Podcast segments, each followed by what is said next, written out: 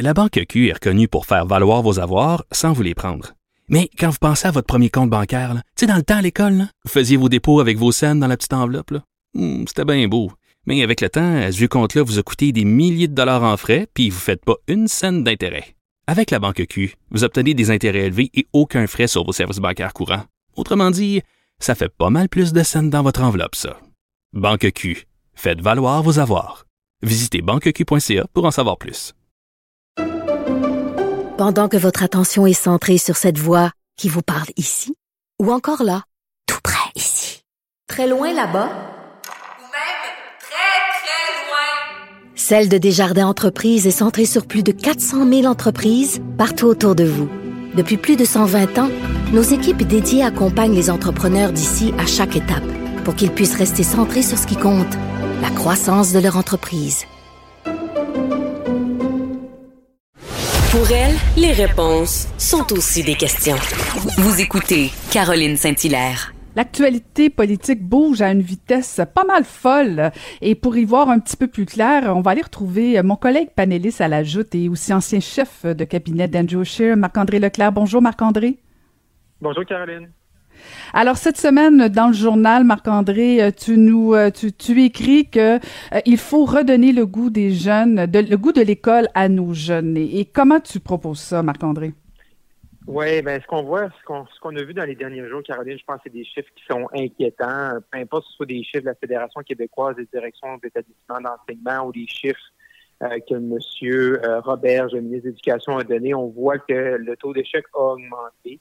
Euh, on pourrait toujours là s'estimer sur des détails, on peut toujours faire dire ce qu'on veut aux chiffres, mais la conclusion, c'est qu'on voit que le que les, les, les, nos jeunes qui sont à l'école à distance, euh, le taux d'échec est plus élevé, peu importe les chiffres qu'on prend.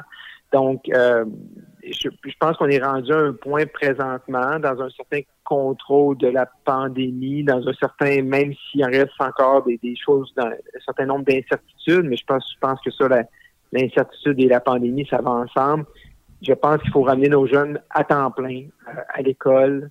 Il euh, faut recommencer de, ma de manière sécuritaire euh, tout ce qui est des activités sportives, culturelles, euh, parascolaires, pour essayer un peu de leur redonner le goût, leur remonter le moral. ça va avoir un impact sur, sur les notes, c'est sûr et certain, sur le taux de réussite, parce que même si on comprend les notes de cette année versus l'an passé, ben cette année les notes sont moins bonnes et euh, le programme est allégé, on va à l'essentiel. Donc, euh, pour moi, je trouve ça que c'est inquiétant. Et ça va faire bientôt un an que les jeunes sont là-dedans. Euh, certains deuxième cycle secondaire une journée sur deux. Fait que je pense qu'il faut euh, que le gouvernement prenne ses responsabilités. On sait qu'il y a une lacune au niveau de la ventilation. Fait pour faire un, mettre un contexte en place, un environnement sécuritaire, puis ramener nos jeunes, puis leur redonner le goût euh, de revenir en classe, d'étudier, mais également parce que, tu sais, pour les élèves, on oublie ça parce que des fois, on, on a rendu à un certain âge, mais tu sais, l'école, c'est pas juste l'apprentissage, c'est aussi la bulle, c'est un mode de vie, c'est un, euh, c'est un, c'est un, c'est ton univers, c'est ta planète que tu peux te réaliser de différentes façons. Puis je pense que ça manque beaucoup à nos jeunes présentement. Puis, puis tu, tu, me fais euh, réfléchir parce que euh, c'est vrai, c'est une micro-société, hein, l'école, c'est souvent ça. C'est là qu'on qu'on qu'on fait nos vrais apprentissages de la vie au-delà des apprentissages académiques. Et là, je, je me pose la question, Marc-André, jusqu'à quel point on est vraiment orienté, dirigé vers l'élève versus euh, davantage vers les enseignants? Euh, est-ce que finalement, on devrait pas tout simplement annuler cette semaine de relâche? Faut l'annuler ou la déplacer. Euh, c'est un, un, et, ça me, ça me. C'est fascinant de voir comme, comment la, la, la, la, la, semaine dernière, là, OK, il y avait un élan d'optimisme, on va, on va relâcher euh, le retour de certaines zones oranges, euh, certaines régions euh, certaines régions restent en rouge, la majorité reste en rouge, mais l'orange s'en vient. Euh, les chiffres sont bons. Les chiffres sont encore bons cette semaine aussi, mais là, c'est comme si cette semaine, la semaine de relâche là, avait frappé nos élus, puis là, tout d'un coup, il faut s'en occuper, puis là, tout d'un coup, faut, est-ce qu'on on prolonge les zones rouges à cause de ça? Est-ce qu'on met des barrages? Les Ontariens, il faut pas qu'ils viennent au Québec, mais mais c'est marqué où ça, Caroline, qu'on est obligé de tenir la semaine de relâche le 1er mars? Hein? Je veux dire, c'est, dans quelle constitution? Comment ça, c'est pas immuable? Là? Je comprends les syndicats, les, je comprends les professeurs sont, sont fatigués, peut-être qu'il y a des jeunes aussi, mais pour, présentement, la vaccination n'est pas au rendez-vous. Pourquoi on dépasse pas ça d'un mois ou qu'on la, si, on, si on veut vraiment pas l'annuler, puis si c'est impossible, puis si le gouvernement veut pas se battre avec les syndicats des professeurs, pourquoi on fait pas ça en avril? Lorsqu'on aura plus de vaccins, lorsque la température va être mieux, lorsqu'on aura euh, des certitudes un peu plus sur l'impact des variants au Québec. Mais là, on va prolonger les zones rouges, on va, on va se casser la tête sur 50 millions de façons. C'est un casse-tête pour le gouvernement, ça va être un casse-tête pour les parents.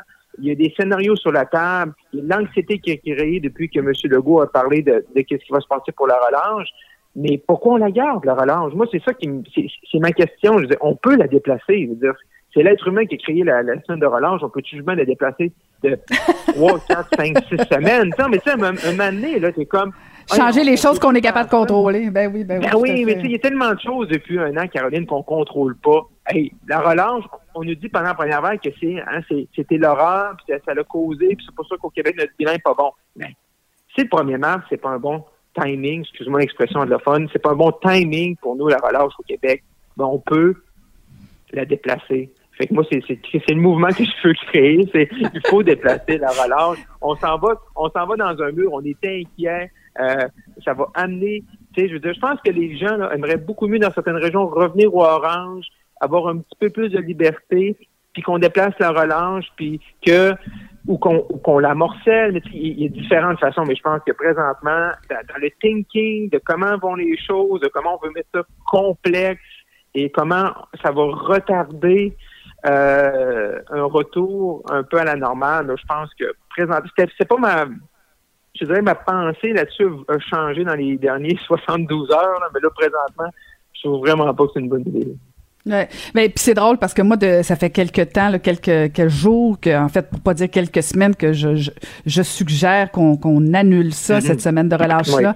Et Marc André, si tu savais le nombre de courriels que j'ai reçus, c'est c'est aussi sensible que touché à la à l'Halloween. La relâche là, ça semble fondamental pour les Québécois. Écoute, c'est quelque chose, mais mais mais mais faut rappeler que moi je pensais que c'était de la résistance euh, des enseignants et des syndicats, euh, mais mm-hmm. on m'a on, on a porté à mon attention le fait que c'est une semaine non rémunérée là, pour, pour les enseignants. Euh, et, et, que peut-être que c'est aussi le gouvernement qui qui veut pas être obligé de payer cette semaine-là supplémentaire parce qu'ils sont pas payés les professeurs en principe. Donc euh, peut-être que c'est effectivement ta proposition qui serait la plus intéressante de dire ben déplaçons-la ou échelon échelon voyons je vais te le dire euh, l'échelonner, voilà.